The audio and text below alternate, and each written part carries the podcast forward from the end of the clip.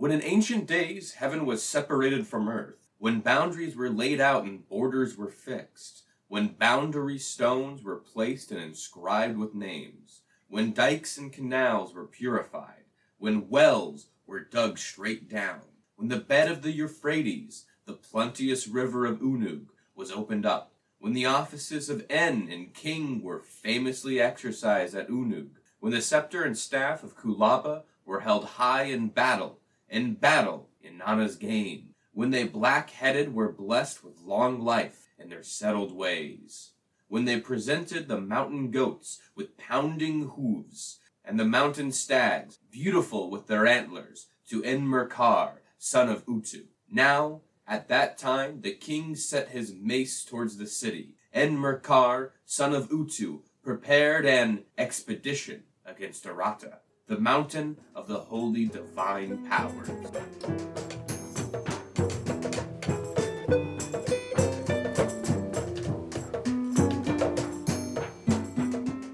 You're listening to The Drumbeat Forever After. It's a podcast about the Bronze Age in the Middle East. I'm your host, Alex. This is my guest. Kelten, uh, one of the pounding hooves. And we're listening to Lugalbanda in the Mountain Cave. This is a Sumerian text written around 2000 BCE. Lugalbanda is the successor of Enmerkar, but he's not the king yet in the story. His story is embedded in the tradition of military campaigns led by Unug against the legendary Iranian city of Aratta. I don't think this text makes it clear, but he is definitely the father of Gilgamesh. Gotcha. And Gilgamesh having definitely starting off in the epic as a very well-adjusted youth. No, exactly. Like clearly, clearly Lugalbanda really, uh, you know, instilled upon Gilgamesh all the right properties of a ruler. You No, know, exactly. Like, you know, Yeah, It doesn't uh, tell us about Lugalbanda's parenting techniques, but it does show us. it does show us. Yeah, yeah, yeah.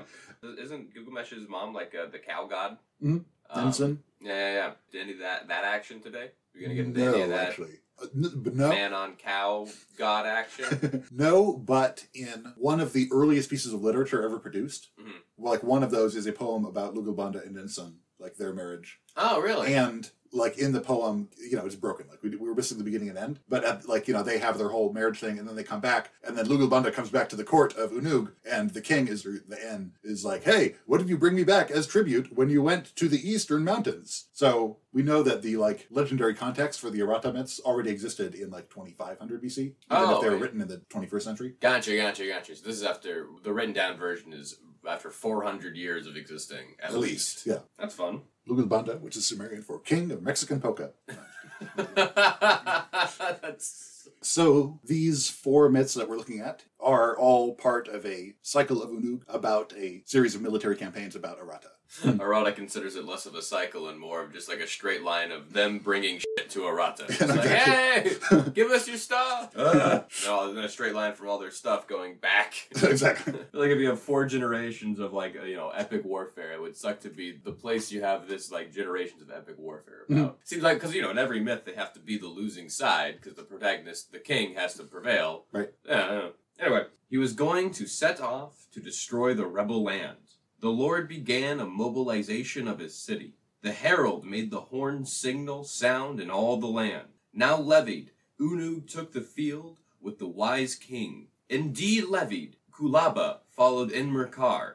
Unug's levy was a flood. Kulaba's levy was a clouded sky. As they covered the ground like heavy fog, the dense dust whirled up by them reached up to heaven, as if to rooks on the best seed. Rising up, he called to the people. Each one gave his fellow the sign. Their king went at their head to go at the vanguard of the army. Side note, I, I, I do love these myths in that, like, you know, like, it's fun to see, like, humanity, like, just get a hold of metaphor. Mhm, You mhm. know, this thing is like this other thing. Mhm. It, it- it- it is fun. I don't know. I think it's really cool. Well, it's funny because like there's a couple different layers to these. On the one hand, there would have been a poetic tradition going back probably to the beginning of time. Yeah, yeah, yeah. And then there's also the scribal tradition where sometimes they incorporate like well-known sayings in the list of sayings that they produce as like student scribes. Huh. Um, you know, they you know they copy down the you know their versions like count your chickens before they hatch and you know. Yeah, yeah, yeah, yeah. And sometimes in these myths, you know, because they're scribes producing these texts, you know, sometimes it was like, "Don't be foolish, Gilgamesh. Remember, don't count your chickens before they hatch," or whatever. Yeah, yeah, yeah. Bring it in. Yeah, yeah. Yeah, yeah. it is i don't know that is just interesting to read these and know that there is in its form without any of the context uh, it reads and then it is fun to think of like you know even the most studied person right now does not understand all of the context Well, exactly. Because like the poetic tradition necessarily is like the thing that exists outside of the written tradition. yeah yeah yeah exactly exactly Yeah. this is supposed to make the audience recall the poetic tradition that they all just kind of know Right. but we don't Right. ah Right. So I'm I'm getting that these happen. This is basically the like being the guy at the table who doesn't know the inside joke, having people tell the inside joke. Mhm. Like I can, you can follow the conversation, but you're not really. Well, and there's some like some people theorize that the actual text was not meant to be read verbatim, but just kind of like the cliff notes of what you know whoever's performing the epic would then elaborate on. Yeah, yeah, yeah, yeah. Because there are a few moments. I mean, obviously, I don't know how how it, the translation, but there are a few moments that I notice a lot where they like do a lot of repetition. Right. Uh, you know, like uh, and Well- the lions were big, and the elephants were big. You know. Th- yeah, that also comes through the the whole like being performed thing. It's like in case you didn't hear that in the back. Eh, well, yeah, exactly, exactly. Yeah. He went to one are big. mountain, then he went to two mountains. Yeah, yeah, yeah. So they set off towards the mountains and march for seven days. Then we get a description of a character who might be Enmerkar, king of Unug. The ruler, riding on a storm, Utu's son, the good bright metal, stepped down from heaven to the great earth. His head shines with brilliance. The barbed arrows flash past him like lightning.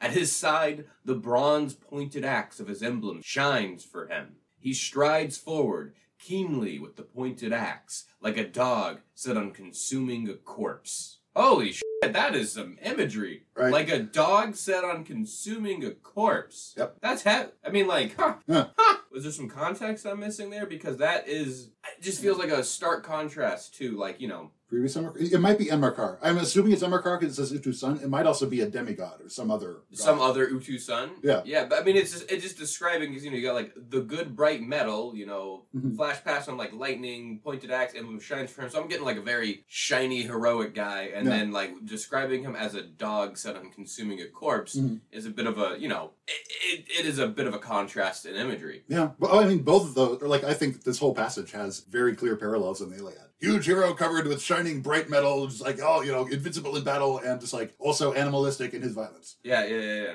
Huh. Yeah. A shiny, hungry dog eating a dead guy. Yeah, I mean, I guess I'm sure, like, I guess the more savage side of dogs probably has a lot of symbolic meaning for the birth of human civilization. You know, like, Mm. hey, remember that wild animal we turned into something that isn't wild, but how sometimes it goes back to being wild? It, it's us. Yeah, no, no, exactly. Ah, yeah, okay. uh, yeah. I guess, yeah, dogs meant a lot of different things than they do in t- the 2020s. Right. Look at my inbred destroy. Look at my unnatural. De- uh, hmm. Look at my pug. Yeah, exactly. So Enmerkar has a few elite heroes, similar to King Arthur's knights, Charlemagne's paladins, and David's mighty men. I'm sorry, no, I just, I just love, I just, I've always loved David's Mighty Men. Yes, yes, I've never not found it funny. right.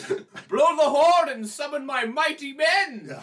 Uh, that's that would be such a good like montage of all the mighty men being summoned, like what they're all doing. Yes. You know, one of them's bench pressing like two kegs of beer, like "Ah!" you know, the other one's like like covering his eyes and like throwing darts and like impressing like several like bartenders. You know, Yeah, yeah. like one of them's like reading shirtless on the side of a mountain. Just, "Mm, mighty men. Sorry, go on. I just got distracted by the funniest phrase. Sounds like a village people I was spin-off yes, I was, I, I was about to go there. One of these warriors is Lugalbanda, At that time, there were seven. The goddess Urash had born these seven. The wild cow had nourished them with milk. They were heroes, living in Sumer. They were princely in their prime. They had been brought up eating at the god An's table.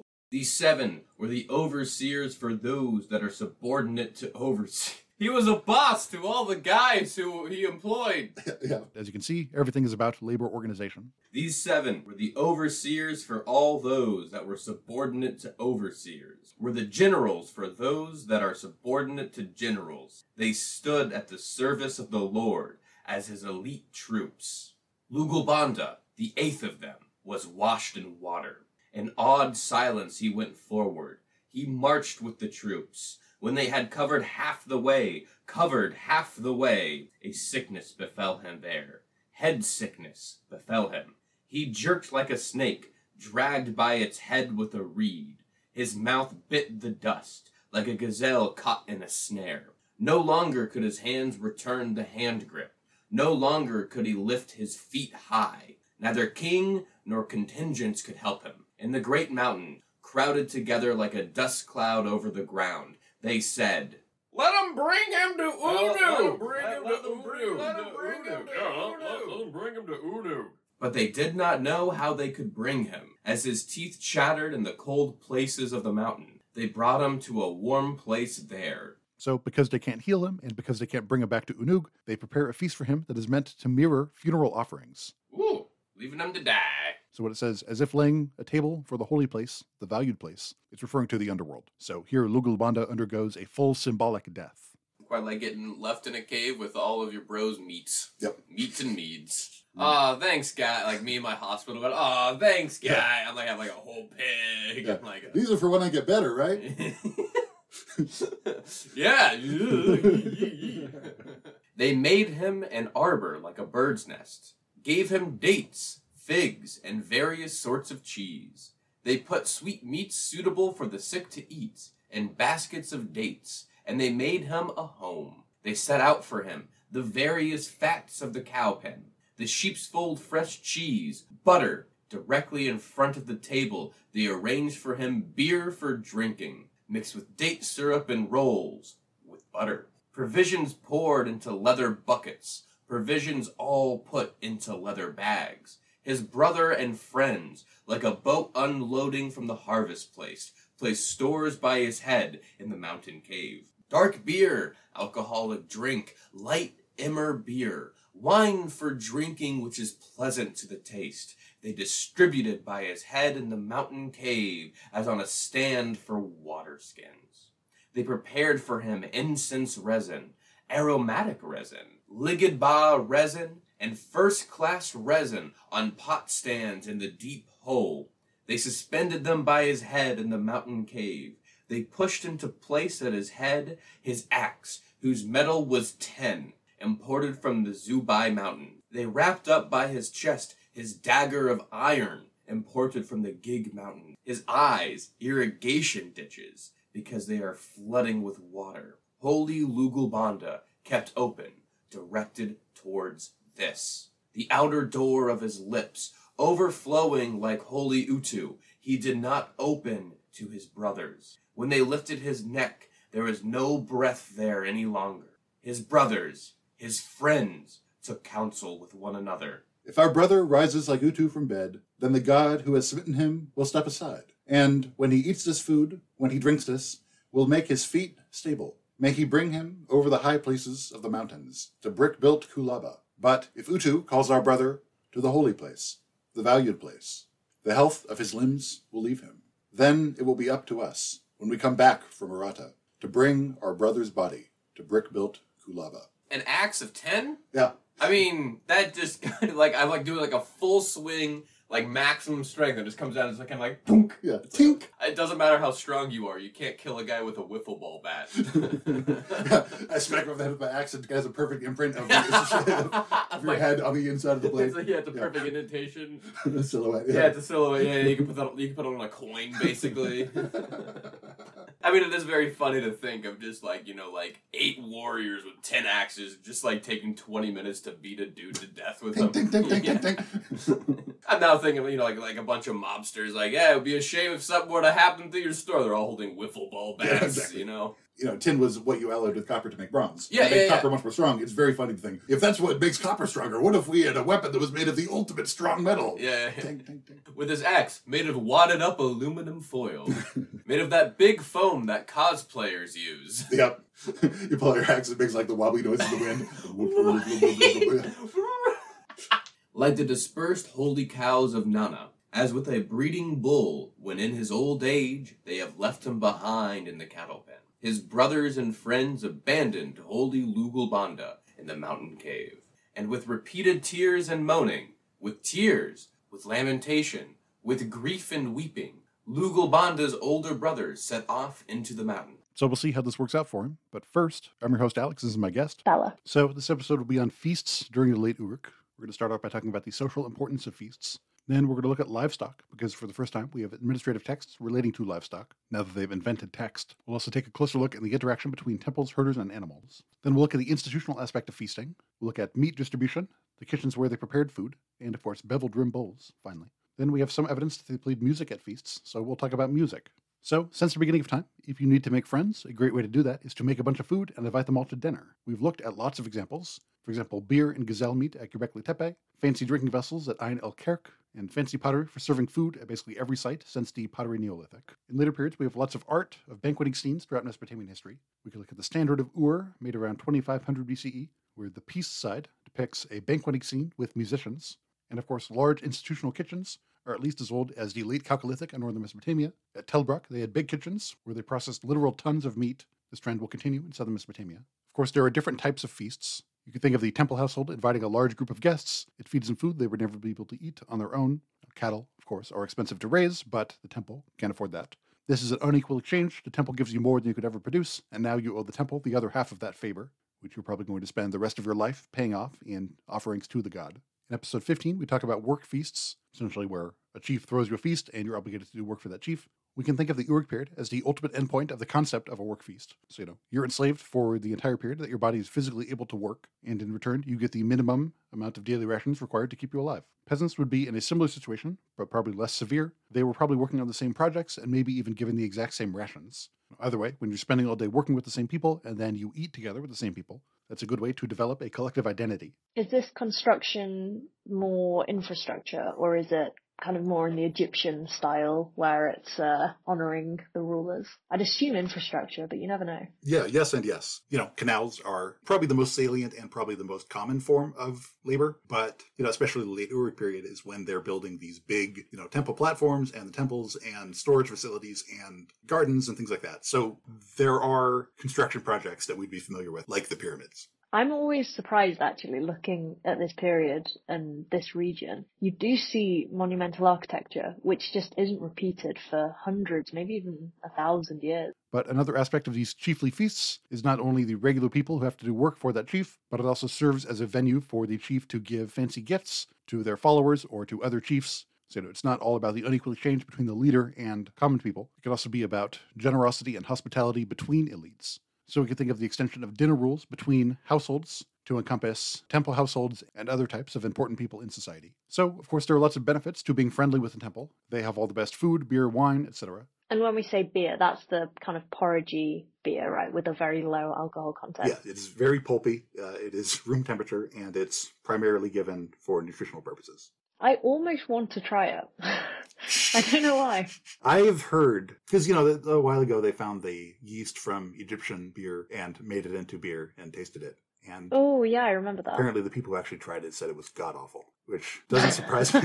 No, it know, doesn't like- sound great. It's it's an acquired taste. I mean, cold beer in the present is also an acquired taste. It just takes some more acquiring. I actually don't like beer very much, so I don't know why I want to try this pulpy mess. But maybe maybe that's what I'm missing. And like I mentioned, feasting would also be a way to reinforce the relationships between elites. So we could think of temple office parties or temple feasts to which a specific group of the public is invited, which would of course be an honor and would set that group of people apart from most other people in the city. And it's also likely that these temples were venues for feasts not primarily organized by the temple.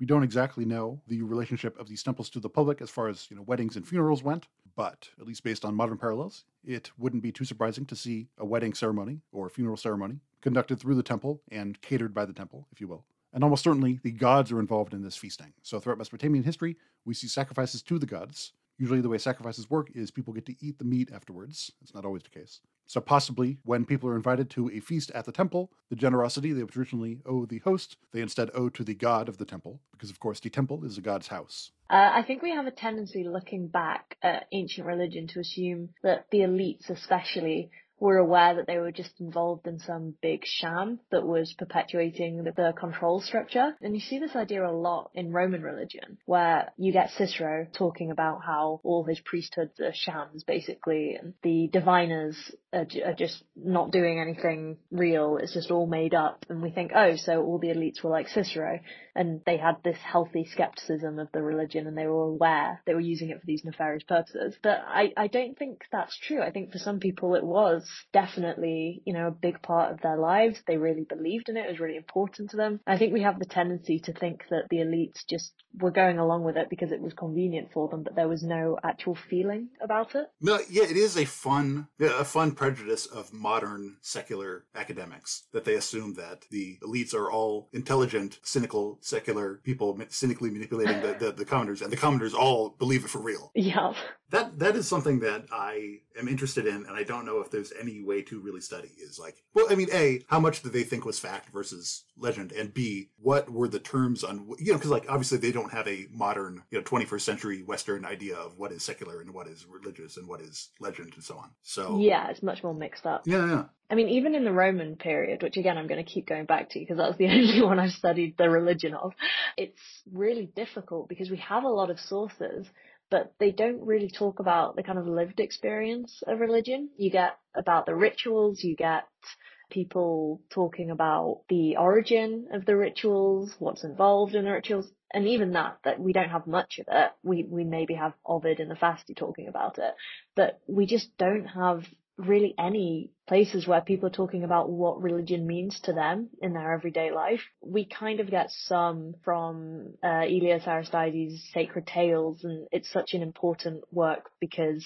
it's a personal experience. And the same with Pausanias going on his journey of Greece and experiencing all these kind of religious rituals. But that's so rare, and that's from the Roman period where we just have so many texts. So kind of going back to this period, we don't even have the fundamentals. So how are we meant to know what their actual feelings were? Exactly. Well, and I think it's it's interesting because you know it's, for the Greek and Roman period, we have text written by regular people that aren't on the payroll of religious institutions, creating text to glorify the religious institution at the moment in the present. Because I mean, that's all Yeah. we have for Mesopotamian religion. Yeah. You know, that doesn't even tell us what people believed at that time. It just tells us what tells us what the temple was writing down. yeah, finding out what people actually believed is difficult. And even if you have a source that says, well, I believe this and I believe this, then Mhm. maybe that person's exceptional because after all, they were writing it down in the first place. True. you just can't extrapolate it to the general population at all. So yeah, it's an interesting problem, but it can be quite frustrating because in reality, you can't make much headway at all. So, moving to livestock, these early states of Mesopotamia were agrarian and pastoral. Temples managed large herds. Again, that they had a huge army of workers, they could herd animals on a very large scale. You know, send a certain group of animals out with a certain shepherd to wander around through the pastures, and then come back at a particular time of year, so the animals could be sheared or cold or whatever. And of course, the temple having access to these huge amounts of wealth means that they can participate in elite networks where they're exchanging high value goods, which can include animals. All this means that the people running these temples can use all of this wealth to build authority and project power in places where power didn't used to exist in society. As during the Neolithic, they have the same four most important species sheep, goats, pigs, and cattle. They also had water buffalo. We've actually found depictions of water buffalo from as early as the Ubaid period. So, starting with sheep, they had several breeds of sheep in Uruk, Mesopotamia. All of them were smaller than modern sheep, and they also would have produced less wool. So, they're somewhere between wild sheep and modern domestic sheep. One text lists numbers of male and female sheep with the name and profession of the herder. The second column is a list of male and female lambs born that year, each lamb being notated with a sign for yearling or first year. There's an object called the alabaster mold. This is an engraved model feeding trough, 11 by 38 centimeters. It depicts rams and ewes proceeding towards a sheepfold and lambs trying to leave. The reed bundle standards depicted on it are a later symbol of the goddess Inanna, so this might depict a feeding ritual relating to Inanna. A 2020 article by Kathryn Grossman and Tate Paulette points out that sheep and goats were not just considered movable property, quote, they were valued as producers, products, divine conduits, signs of submission, high dollar trade goods, potent symbols of care and abundance, extravagant gifts, and ritual offerings par excellence, end quote. The Sumerian word usduha, combining the words for goats, sheep, and many, referred to herds of sheep and goats. The longer phrase is us udu chia. So way back in episode 13, we talked about two types of financial systems in pre-modern economies, staple and wealth economies. Staple economies are based on low value, locally produced subsistence goods. So, you know, grain would be the primary example, but of course, livestock and clothing would also qualify because these are all produced on a small scale for the use of the people producing them. Alternately, wealth systems rely on exchange of high value goods, often transported long distances. So sheep are both of these. They're used for subsistence, meat and milk. Wool has all sorts of everyday household uses, and sheep are produced locally everywhere, but they can also travel long distances with you. Wool can be worked into labor intensive textiles, which of course are high value exchange goods. And of course, sheep themselves can be a unit of elite exchange, especially specific breeds of sheep. So increasingly, we will see sheep, goats, and grain come under institutional control. In later periods, we have lots and lots of sheep. In the kingdom of Lagash, around 2400 BCE, we see 75,000 sheep recorded. In Ur, around 2100 BCE, we see 320,000 sheep recorded. And estimates of the amount of sheep owned by the Middle Bronze Age kingdom of Ebla range between 1 and 2 million. For reference, in Iraq in 2012 CE, there were 9 million goats and sheep total. So, during the Uruk period in Unug, about 60% of animal bones came from sheep and goat, and 40% came from cattle. Pigs were negligible, mostly being raised in rural households. By the early 2000s, sheep and goat will make up 98% of all animal bones within Unug. So, of course, the Uruk is in the middle of a process of increasing industrialization of wool. Overall, between about 4500 and 2500 BCE, the percentage of sites dominated by sheep and goats is constant over time. It stays around 57%, although we see significant diversity between sites which might indicate that even as particular sites specialized in different livestock, overall the entire economy, you know, the entire exchange network of the entire society basically use the same percentage of these different animals. So we can kind of think of sheep as an incipient form of state capital. So as with grain, you do have to shear sheep every year. And we talked earlier about how the fact that grain is annual and it grows above the ground means that it's harder to hide from state authority, which makes it very easy to administer from the state's point of view. The same is true with sheep. They grow wool on an annual basis, and that produces a quantifiable amount of a raw material that can be taxed or used as necessary.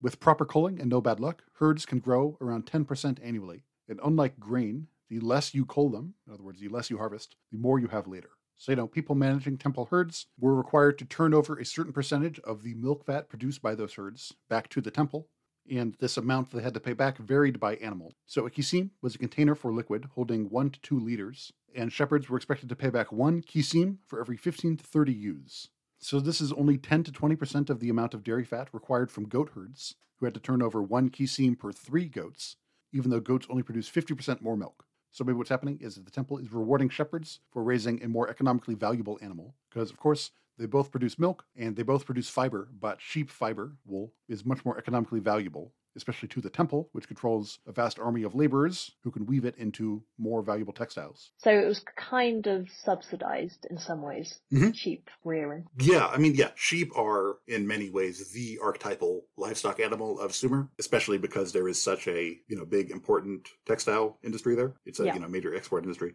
and of course, you know the thing about dairy is that there's no refrigeration, so anything you do with dairy has a time limit on it, and unless you Yeah. turn it into cheese or butter immediately, you know it's going to go bad. Sure, if you're producing textiles, you're essentially uh, getting silver in the long run, whereas dairy, yeah, it's um, not so good for long-term prospects. Moving to pigs, we have two seals depicting boars. One shows a lion flanked by wild boars. Another shows a ruler and two dogs confronting two boars. They're surrounded by reeds and holding punting poles, so this is probably a scene happening in the marshes. We have no domestic pigs depicted in seals, but skeletons and texts shows us that there were lots of pigs in the Uruk economy, and temples were heavily involved in pig raising. One archaic text around 3000 BCE, so the Jemdet Nasr period technically, not the Uruk period, records a herd of 95 pigs, counted in the sexagesimal system that we talked about in the last episode. They're divided by age. Two groups of adults are assigned to temple units in Unug, and a third group are juveniles. Other texts record inspections of sacrificial animals. The sign for a sacrificial animal is a pictograph of a flayed carcass. As we will see, this meat was probably divided up for temple distributions to be paid out either in feasts or in monthly rations.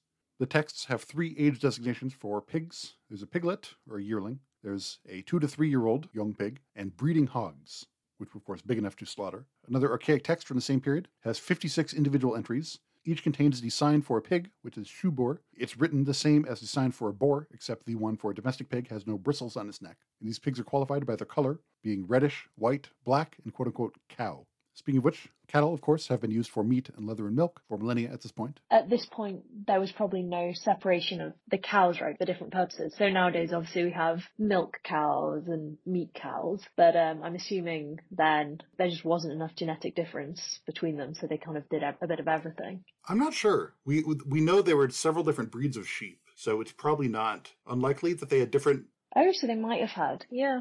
yeah, different breeds of cow, but I don't know. I guess that might have been done along sex lines where you had the female, well, or cows, there's already a word Right. for it, where you had cows uh, providing the milk and then maybe the, the bulls were taken for meat or, or leather. Right, right, right. Pottery is older than the Ubaid occupation, and when you process milk in pottery, you can break down some of the lactose and make it digestible. But of course, their most important trait in this agricultural economy is pulling plows. This is, of course, extremely strenuous, so you have to feed these cows cereals, which are more calorically dense than grass. But once you do, the amount of land that you could till with a cattle pulled plow makes it worth it. We know that cattle rentals were common by the 2000s BCE, so they may be happening by the 3000s.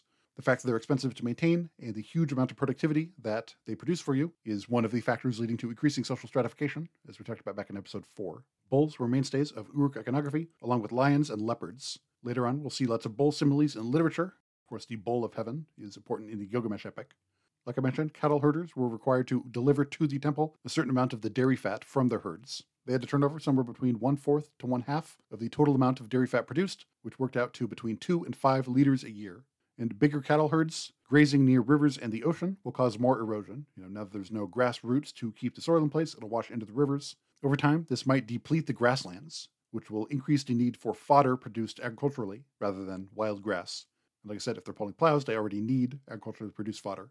So this will be part of the process driving the end of the Uruk period, as they have increasingly intensive needs for agriculture, as their soil is becoming saltier and the climate is getting drier. So big cattle herds putting the whole system under pressure, essentially. Right.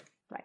So Susan Pollock's 2012 article is a study on commensality, in other words, eating together with groups. We see two distinct contexts for commensality in southern Mesopotamia domestic and institutional. So the majority of this episode is about institutional commensality. That's when you're eating with other people, but the food is provided by these major temples and or, you know, large state institutions. But we're going to start by looking at domestic commensality. In other words, eating at home with members of your family and or your extended household. This is of course the kind of cooking that has existed as long as humans have existed and will continue long after these institutions and these cities fade into dust. During the Ubaid period, hearths, cooking pots, and grinding tools are all found in the central hall of tripartite domestic buildings.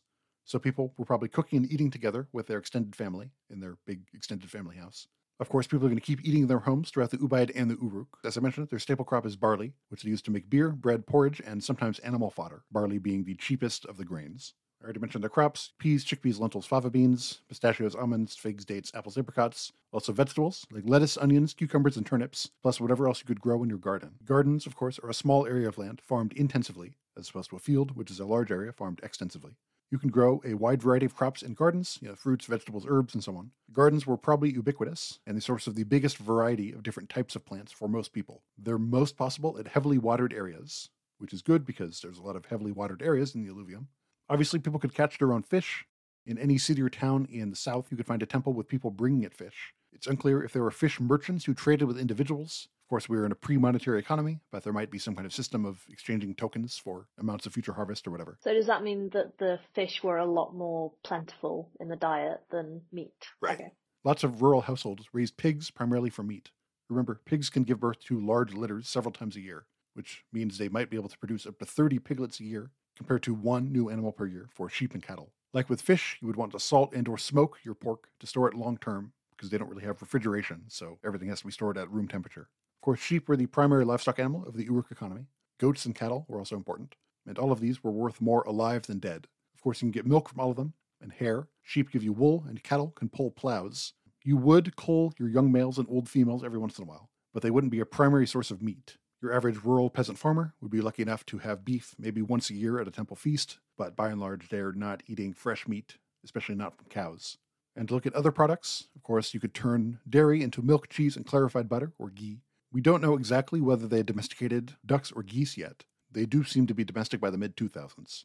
So we have no clear evidence of bread ovens in houses. It's possible that some ovens have been misidentified as pottery kilns, but evidence points to open hearths instead. In other words, bread does not seem to have been baked in ovens. It was maybe baked over a fire, flatbread style, or placed in the hot ashes after the fire had died down. Most buildings had a hearth of some kind. In most houses, it was about two feet in diameter, or about 70 centimeters. This was usually a pit dug into the ground, sometimes lined with bricks. Wouldn't that also be a bit of a risk of a fire then? if you just got all these open fires. I guess the houses probably weren't made of wood, so it's Right. all right. Yeah, yeah. I mean, probably want to set whatever's inside on fire. Yeah, but then they probably didn't have anywhere near as much furniture as we have nowadays, so you're all right. In Susan Pollock's 2012 article, she said that, quote, cooked foods, such as soups, stews, or porridges, were closely associated with food prepared and consumed at home, end quote, as opposed to institutional processing for storage.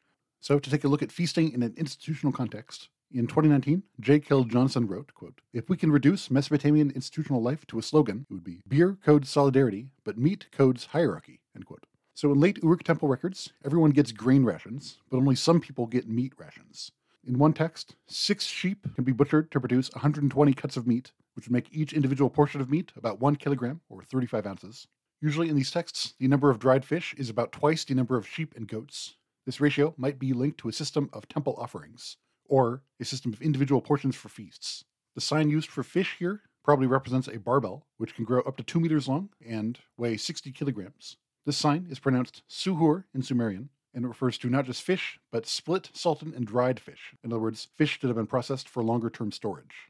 So these archaic records have the same ratio and the same numbers as two funeral feasts from a thousand years later. That's a funeral for a member of Ur's royal family from the third dynasty period, in the 21st century BCE. This doesn't prove that the Uruk texts were used for feasts in the same way. Obviously, a lot changed in that thousand years, but it is notable that they follow the same pattern, given that at the very least, certain aspects of the scribal education were unchanged from the Uruk period. Yeah, it's always really difficult extrapolating. I tried to uh, base a whole essay once off the Justinian legal codes when I was talking about uh, the Roman Empire under Constantine. So it's obviously quite a few years in between those two. Um, and I only realized at the end that I was actually looking at the digest and then I had to retroactively claim it was all an extrapolation that I'd intended to do. So I'm I'm now always very cautious about that. But I think it is useful when you don't have anything else. Yeah, and that's I think useful perspective because you know even in you know, those couple centuries that we have a fair amount of documentation for, a lot changed, and here we are talking about Hmm. a thousand years of Mesopotamian history. Yeah. And it's easy to say for the Roman period, oh, well, of course a lot changed because we all know about Constantine, we all know about Justinian, and there was a huge amount of change there, obviously. But then we just don't have the same context for the surrounding period Right. from this time, which makes everything so difficult. Uh, Yeah, and sometimes you are forced to have to you know extrapolate something from you know 2000 BC to what was happening in you know 3200 BC. Like maybe, eh. Yeah. So the way this works is that if you're a temple scribe preparing for a feast, step one would be to look up your temple's payroll. You would probably have access to a list of everyone's name and title, and each title would correspond to a specific amount of a specific type of food. For example, people with the job title Shita would get one portion of mutton, but people with a lower rank of Ukin would get one portion of dried fish instead. Step two would be to calculate your totals. So in one text, we have six people titled Shita. Given later Sumerian readings of these signs, they are called Gal, Geshtu, Nun En, En Amar, Nam Kab, and Anshu En. These are probably professional titles, but they might also be personal names. Geshtu refers to a different type of official in other texts. And of course, Geshtu A, the god who had intelligence, was slaughtered in the assembly in episode 1. So we don't have the records for the rest of this feast, but we do have another text with these same titles. And then step three would be to check your math. So after going through the payroll, you should have a separate list of titles and how many people have that title. Then you would multiply that by the number of portions that each title is entitled to. And then step four would be to enjoy the feast if you're invited. These six officials are probably upper management, given the meat they're getting. In context, this might be one of those feasts that are meant to cement the relationships between elites and not to obligate regular people to work for the temple but to look at the kitchens that these feasts would have been prepared in. So, most major public buildings during the Uruk period have a hearth. This is also true in the Eanna district. These hearths are generally one to two meters in diameter, so they're very large and probably used to prepare food for lots of people. Compared to houses, institutions are more focused on processing food for storage. So, you know, brewing beer, making butter and cheese, salting meat, and so on.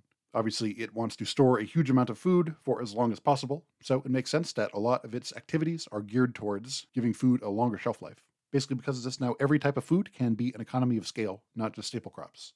So, late Uruk cylinder seals depict lots of different types of labor, including weaving, filling silos, and tending animals. But some tasks not depicted at all include cooking, roasting, and baking, and elite feasts are also not depicted. So, this might reflect the interests of the temple officials. You know, they're in charge of production, storage, and documentation, basically in charge of enlarging the temple's coffers. The way their dinners are prepared is not of their concern, per se. Similarly, in the archaic text, pottery is described by what it stores, not the properties of the pot itself. And looking at later periods, leaders often rationalize their power by tying it to agricultural abundance. In the Mesopotamian worldview, the piety of the king brings food, water, and reproduction. So leaders wanted to emphasize the benefit their rule brought to regular people and not to rub their faces in the feasts that they're not invited to. So, in some sense, it shouldn't surprise us that they're not constantly depicting themselves having parties that only they're invited to. Sure, that historically hasn't gone down so well. We often get a revolution. You got the you got the big uh, you know hairpiece done up with the reed boat on the top. So every public building had an industrial sized kitchen that would have prepared a large amount of food that was probably central to the function of the institution. So dozens and maybe hundreds of people would have been involved in preparing these large feasts. But like I said, these people are absent in visual art. And the activities of cooking are not recorded in detail in these texts. These texts might mention the supplies for the meals, they might mention the personnel that prepare the meals. But unlike other administrative actions, they can't actually shine a light on what the cooking process looked like. The workforce preparing these feasts probably included temple employees, all the way down the hierarchy to slaves, which is similar to the modern restaurant and catering industry, where some people are world famous chefs and some people are trafficked. right, okay, yeah. So the lowest of the low are kind of the ones who have been probably brought over by force of some kind. Whether that's like economic force or um, more physical. Right, and especially you know later on we have recipes that'll say you know this is how to make this dish, and the name of the dish is you know written in cuneiform, but it's not a Sumerian word. That's, yeah, that's so interesting. Okay. So throughout this series, I've been mentioning beveled rim bowls, which are the standard mass produced pottery style of the Uruk period. Back in episode 15, we looked at Coba bowls, which were the undecorated, standardized mass produced bowls in northern Mesopotamia. Those were cheaply produced in molds and tempered with chaff, and they may have been used to portion out grain in some form. This was part of a larger trend in the north of increasing institutional authority over labor, agricultural produce, and storage and distribution. So, beveled rim bowls, which, like I said, are the particular type of mass produced bowl developed in southern Mesopotamia, first appeared during the early Uruk, around 3900 BCE, and they become common by the late Uruk. They disappear by around 3000 BCE, except from some places in northern Mesopotamia. They generally have a volume of about one liter. They're often made of local clay, which means they're probably not commodities in and of themselves. And they appear across Mesopotamia, Syria, Iran, and Anatolia, and as far east as Pakistan. The fact that they appear at the same time in the same sites and in the same contexts as the spread of Uruk culture probably suggests that they have something to do with each other. But beveled rim bowls spread farther than other aspects of this Uruk culture. So to look at the way they're made, they're mass produced in pottery molds. Basically, you put a flat clay pancake on top of a wet cloth, and then you leave it in a mold. You put about a dozen of these into a mold to form their shape, then you lift out with the cloth and leave it to dry. This design is more or less universal across the Uruk world, although, like I said, they were manufactured locally. Compared to other pottery types, beveled rim bowls are fired at fairly low temperatures, mostly between 500 and 800 degrees Celsius, and almost never more than 900 degrees. So, by 550 degrees Celsius, the process of dehydroxylation is complete. That's removing water from the molecular structure of the clay, causing the sheets of clay to bind to each other. This is the bare minimum to not dissolve when these bowls get wet. So the fact that they're often fired at this bare minimum might suggest that they weren't meant to hold liquid. The pottery produced at this minimum temperature is called biscuit pottery. At this point, the clay particles are sintered or welded together. The pot is durable enough to be handled, but it's still porous enough to absorb water. So it's more similar to the pots you would buy at a home goods store for outdoor gardening than pottery you would use to serve food today. It's worth asking why these weren't made on a wheel. You know, one bowl made on a pottery wheel is faster than making that same bowl by hand, but of course, the wheel needs an experienced potter to work it, whereas pottery molds just need manual labor. Of course, molds create uniform shapes, which make them easier to stack. Although these bowls are low quality, you can produce a very high quantity of them. And this repetitive manual labor, again, leads to increased creativity for administrators. So once rations are standardized, your workforce is now fungible. In other words, any individual worker can be replaced with a different one. Their skills are not that irreplaceable, and either way, they'll be fed a standard amount of rations. And given that these beveled rim bowls can be mass produced, this frees professional potters up to experiment with more pottery styles. So again, this creativity for skilled artisans comes at the expense of manual laborers. So the exact purpose of these bowls is uncertain. Most likely, they were used to measure out dried, unmilled grains of barley. It's also been suggested that they were used to measure out beer, but in 2010, Jill Goulder suggested that the thick walls might mean that they were intended to be used as bread molds, similar to later bread molds used in Egypt. Generally, we find them stacked where food is made, not where food is eaten. They're found in central locations and not individual homes, which might show that people weren't taking these rations home in these bowls to eat and then leaving them at home. So Goulder suggests that these beveled rim bowls might have been a mold for a certain type of high quality bread that was served to the administrative elite. So as the Alluvium was exporting aspects of its elite identity to the rest of the Middle East, this might have included the process of making this particular type of bread. She says, quote, This urban specialist group, unable to grow their own food, might take to a new, distinctive, tasty staple, such as leavened, container-made bread, as part of their differentiating salary, which then became part of their cultural identity. We can look at the spread of the Greek tradition of the symposion, or symposium, which is a similar elite feasting tradition spread across the Mediterranean via Greek colonization, so that even people from outside a Greek background could participate in this quintessentially Greek tradition of elite feasting. So basically, these bowls might have been preheated, so the thick walls of these bowls would have allowed them to retain more heat. So if they were preheated before the dough was put in, this would cause the dough to rise rapidly, both before and during baking. Emmer wheat bread expands faster than barley bread.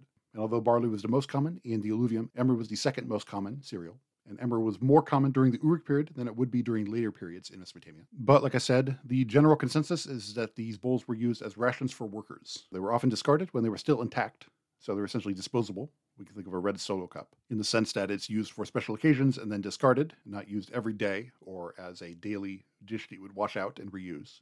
They appear around the same time as the fast pottery wheel, both of which are a way to mass produce containers for large scale distribution.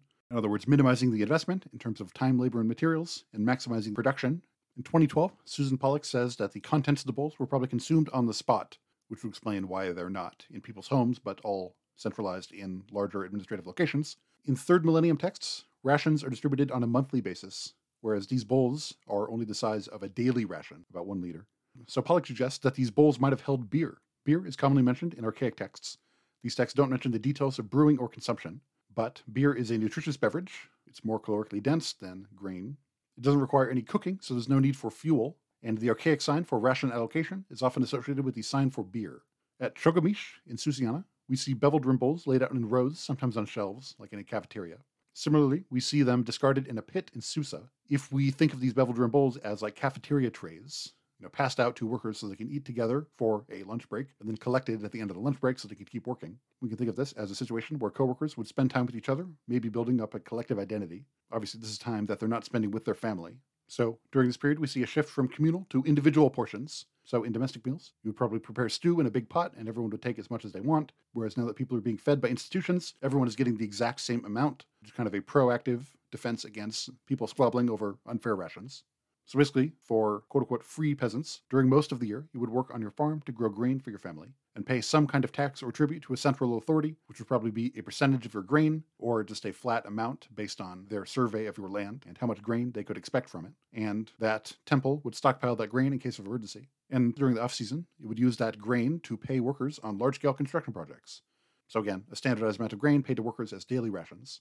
So if you're hungry, if you're running out of grain, if you just really want to help with a canal or whatever, then you would work, and probably for every day you worked, they would give you a lunch size amount of grain. So, of course, people would be put to work building temples and large monumental buildings in the temple complex. They would be put to work maintaining canals and city walls, and possibly enlisted in the military. But in general, all of this work would help reify the sense of belonging to a particular community. And generally, building temples would reify the religious ideology that the temple espoused, and vice versa. If you saw this big, impressive building, that might lend credence to whatever the priest inside are saying. Of course, all of this repetitive labor and drudgery for the workers building these buildings, you know, lends increased charisma and power to the authorities inside. But let's end with music. From the earliest depictions of feasting that we have, there is often someone playing an instrument in that image. And generally, the instrument they're playing is a lute type instrument, which is more like a guitar than a harp. So you have several strings on the neck and a sound box on one side. And you can place your finger on the string at specific points on the neck to shorten the speaking length of the string, which can raise the pitch. So the Mesopotamian style lute might be the origin of all lute type instruments, including the Arabic oud, the South Asian sitar, the European lute, and the various African string instruments, which combined with the oud and the lute resulted in the modern guitar and banjo. One text, written by King Shulgi of Ur around 2050 BCE, makes a claim that he was good at every type of music, you know, which indicates the importance of this type of music to society at the time. So it's important. It's kind of a factor of the education then for the elite. Well, at least, well, I mean, Shulgi was unique in that he claimed to be good at a bunch of things that kings didn't normally learn. Right, okay. He may be claiming to be good at things that even scribes didn't normally learn. Yeah, I'd be interested to know who actually was playing these, whether it was a specialist skill to be a musician, because I assume it would be. Yeah. Um, just because it's quite complex, or whether it's something, you know, that the scribes are doing, or, or traveling, traveling musicians going around. It's very difficult to know. Yeah. I mean, musician is a job title listed on the payroll of temples and palaces you know, I haven't done that much research into the later historical aspect of it, but my guess is that there are professional musicians just as the temple employs, you know, gardeners and you know so on. That's really interesting because I enjoy seeing artists uh, start to be represented in history because obviously when uh, when everything's a struggle, there's just no possibility of having artists. Exactly. So one seal from the 2000s BCE has someone playing an instrument with a visible neck but no sound box. Someone apparently bought a pre-engraved seal and then wrote in cuneiform Mr. Ur Ur, singer, above the image of the musician. In another one from the 2000s BCE, we see a neck and a sound box on the instrument, and what may be tuning pegs on the neck, so very similar to a modern guitar. But to look at one seal from around 3100 BCE, so the very end of the late Uruk, we see a visible neck of the instrument, but no sound box. However, a lute type instrument doesn't necessarily need a sound box. The tube zither is a well known type of instrument where instead of having a sound box, the sound resonates inside a hollow tube. So essentially, the entire tube is the neck. You pluck it on one end, and the vibrations will resonate inside the hollow tube. These would have been made with the plant Arundo donax, which is a reed native to the entire Middle East. In ancient Greece, this is the species of reed used for pipes and flutes, like the aulos and the syrinx. Today, it is also the source of reeds used for woodwinds, both single and double reeds. Oh, we, we still use the exact same. Yeah. Actually, looking at Arundo, I'm pretty sure I've seen that word in Greek. Yeah, I'm pretty sure they have the same word. Nice. Unless that's just. I mean, it makes sense. Yeah, I think we've kept. I think we've got the modern word from the Greek. It looks um, relatively similar, but I didn't have enough uh, specialized musical instru- instrument knowledge when I was learning about that to know it's actually the same word. Oh, I think it's interesting. So this reed tube zither might have been about 60 centimeters long with a two centimeter diameter, so about you know two feet ish. The strings could be made of gut, animal hair, or plant fiber, and they'd be easy to attach to the tube with a notch at each end. So obviously, lots of people are moving to these big cities, probably bringing their own traditions of making lutes and other string instruments. So one way to adapt to all these different styles being brought together in the same place is the introduction of a bridge. So if you think of a violin, the bridge is the wooden part that stands perpendicular to the strings. You can move it along the length of the string to change the speaking length of an open string. Essentially, this allows different instruments to use the same tuning system, so you don't have to rebuild an instrument from scratch. In the 2000s, we will see an instrument called the Gish Gu Di, which is 50 centimeters long with three strings. So it's around the same size and a similar concept to the modern ukulele. Anyway, that's that. Let's return to the story of Lugalbanda in the mountain cave. Lugalbanda and the army of Unug were going to attack Aratta in Iran, but along the way, Lugalbanda fell sick, and his fellow soldiers, who couldn't care for him, left him in a cave and prepared a full funeral feast in case he died. So we return to Lugalbanda in a mountain cave. Then two days passed during which Lugalbanda was ill. To these two days, half a day was added. Need a way to say two and a half days metrically over the course of two lines. Yeah, exactly, exactly. then two days passed during which Lugalbanda was ill.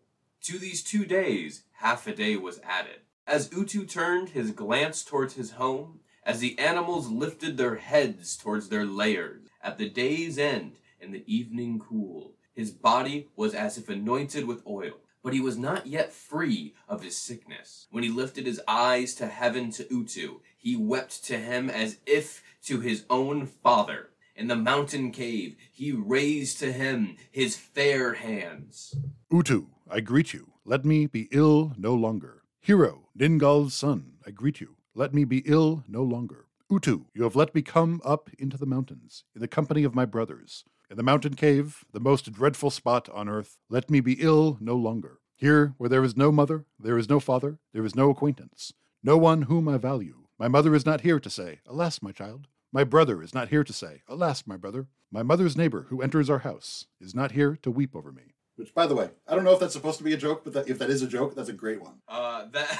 It's like my close familiar relations, my mother, my father, my brother, that guy who's constantly visiting my mom. Yeah, that does stick out quite a bit. Yeah, yeah, Yeah. yeah. I mean, I don't know if there's some sort of cultural like relationship with with thy neighbor. That Yeah, I mean, necessarily- probably there is. Like, you Yeah, know, yeah. probably. This is yeah. and Mr. Jenkinson from across the street, who I have very similar eyes with. Yeah, exactly. Our brow structures are sort of the same. He's always bringing me gifts and stuff, and just saying like, "If only the world was a little different, son." I, I never knew what he was talking about. Uh, what a trick to have that on um, you know, like in this myth about this guy's near death experience. Like, Yeah. oh, he's your hero, but also get this. yeah. Like the orator's clearly saying the audience is drifting because nobody's mentioned like a fart or sex in like an hour. So it's like, Right. oh, If the male and female protective deities were standing by, the deity of neighborliness would say, A man should not perish. A lost dog is bad. A lost man is terrible. On the unknown way, at the edge of the mountains, Utu, is a lost man. A man in an even more terrible situation. Don't make me flow away like water in a violent death. Don't make me eat saltpeter as if it were barley. Don't make me fall like a throw stick somewhere in the desert, unknown to me, afflicted with a name which excites my brother's scorn. Let me be ill no longer, afflicted with the derision of my comrades. Let me be ill no longer. Let me not come to an end in the mountains like a weakling. So the sun god Utu hears his prayers. The goddess Inanna goes to help. She is connected with the planet Venus. She's the daughter of Nanna Sin, also called Nanna Suen, the moon god. There's an astrological layer, astronomical, I guess. There's a star layer to the myths as well. Astronomy or astrology? Well, they're 'cause they're kind of both in this case. both. like, yeah, yeah, yeah, yeah. Venus was the Roman version of Aphrodite, right? Right, right, the right. goddess of like love and getting it Mhm, on. mhm. Uh, and Inanna is the goddess of love and getting it on. Yeah, so- and oh, they the Romans didn't steal from the Greeks; they stole from the Mesopotamians. No, yeah. And it's like, yeah, when you say Inanna is Venus, you can say, you know, it means both. Inanna was identified with the morning and evening star. And Inanna is Aphrodite. And Inanna, yeah, yeah, yeah. cool. Aphrodite, one of her epithets is the Cyprian goddess because her cult came to Greece via Cyprus from the east. And Huh. you know, on Cyprus was a cult center to Astarte, who is the Phoenician version of Ishtar, who is the Semitic version of Inanna.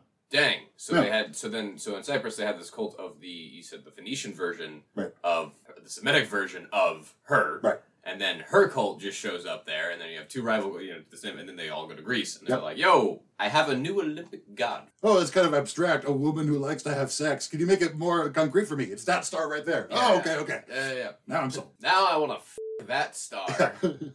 Talk about inadequacy. When it talks about Inanna's game being sweet, it's referring to warfare. Utu accepted his tears. He sent down his divine encouragement to him in the mountain cave. She, whose game is sweet, the prostitute who goes out to the inn, who makes the bedchamber delightful, who is food to the poor man. Inanna, the daughter of Suen, arose before him like a bull in the land, her brilliance like that of holy Shara, her stellar brightness illuminated for him the mountain cave.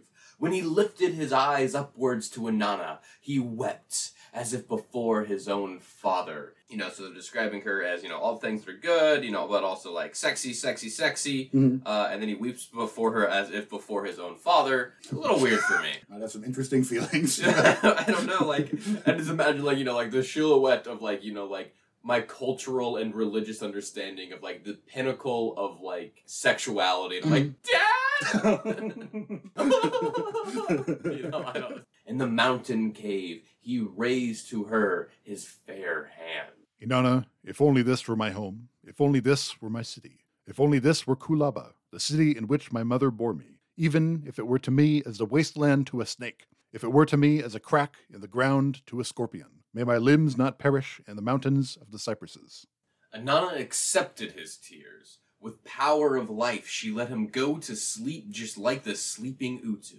Inanna enveloped him with heart's joy, as if with a woolen garment. Then she went to brick built Kulaba. So this is not the last we'll hear from Inanna in the story. Just gotta tuck him in real quick and then go to Kulaba. Exactly. Give him a little quick little tuck. The bull that eats up the black soup, the astral holy bull calf, came to watch over him.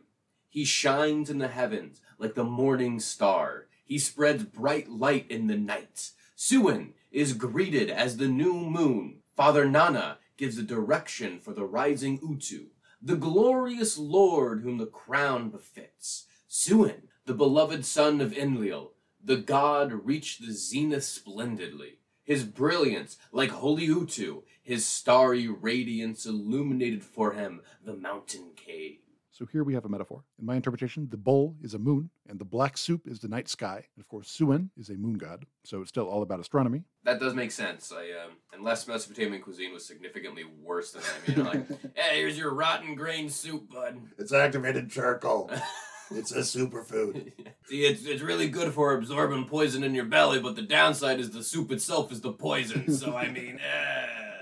When Lugalbanda raised his eyes to heaven to Suen, he wept to him as if to his own father. In the mountain cave, he raised to him his fair hands. A lot of weeping to his dad. yep.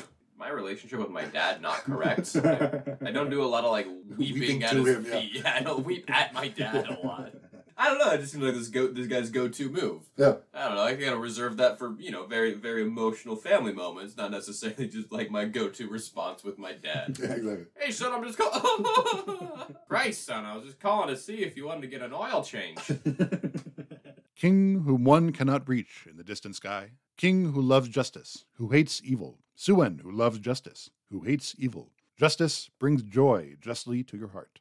A poplar, a great staff, forms a scepter for you. You who loosen the bonds of justice, who do not loosen the bonds of evil. If you encounter evil before you, it is dragged away. When your heart becomes angry, you spit your venom at evil, like a snake which drools poison. Another one of those animalistic sort of Mhm. to the king. That's Yep. kind of cool. Also, I do love this is the propaganda stanza. Yeah, yeah, yeah. yeah, yeah. You're good. You hate evil. Uh, hold on. Uh, you're uh, you're good. oh wait, you know who else is good and hates evil? The gods. Yeah. All right, so I, I want you to all think about the guy who's ruling over you and the gods, kind of the same. They're like, Yeah. Match made in heaven. Oh! yeah, Suen accepted his tears and gave him life. Hmm. He conferred on his feet the power to stand. A second time, as the bright bull rising up from the horizon, a shield standing on the ground, watched by the assembly. A shield coming out from the treasury, watched by the young men. The youth Utu extended his holy splendor down from heaven. He bestowed them only on holy Lugalbanda in the mountain cave. His good protective god hovered ahead of him. His good protective goddess walked behind him. The god which had smitten him went up and away from him. When he raised his eyes heavenward to Utu, he wept to him as to his own father. And the mountain cave he raised to him his fair hands. And it's interesting to note that the illness assailing him is described as a god that can go out of and away from him. I- yeah, that's the first time they didn't mention it as an illness as a god before. There are these main gods, you know, Enlil and Nanna and all those. This is where we get into some lower level spirits. Right? Yeah, and there's all kinds of you know spirits, household gods, personal gods, family gods. Like you know, there's gazillions and gazillions of gods that aren't the you know headliner. A zoo, zoo. Yeah, exactly. Utu, shepherd of the land, father of the black headed. When you go to sleep, the people go to sleep with you. Youth Utu, when you rise, the people rise with you. Utu, without you, no net is stretched out for a bird. No slave is taken away captive. To him who walks alone, you are his brotherly companion. Utu, you are the third of them who travel in pairs. You are the blinkers for him who wears the neck ring. Like a holy zulumhi garment, your sunshine clothes the poor man and the scoundrel, as well as him who has no clothes. As a garment of white wool, it covers the bodies even of debt slaves. Like rich old men, the old woman praise your sunshine sweetly until their oldest days. Your sunshine is as mighty as oil. Great wild bulls run forward. Praise to you is so very sweet, it reaches up to heaven. Hero, son of Ningal, they laud you as they deserve. There's a lot to unpack with that last stanza, though. That last Yep, yep, bit, yep. though, because so so they they they do they do make a distinction between mentioning slaves and debt slaves. Mhm. So we were talking earlier in another podcast about another episode what the distinction was, Mhm. but it seems like in this myth there is a distinction. Right. And then two, presumably this myth was going to be told to all of these slaves that are being brought into the city. Well, to- maybe it's not clear that everyone would have been invited to the performance of these. Gotcha. I don't know. You know, remember, you wouldn't be a slave if it wasn't for our God here. Yeah, exactly. This guy, Yep, yep, yep. this guy, This guy shines upon the worst day of your life. Yeah. Holy Lugalbanda came out from the mountain cave.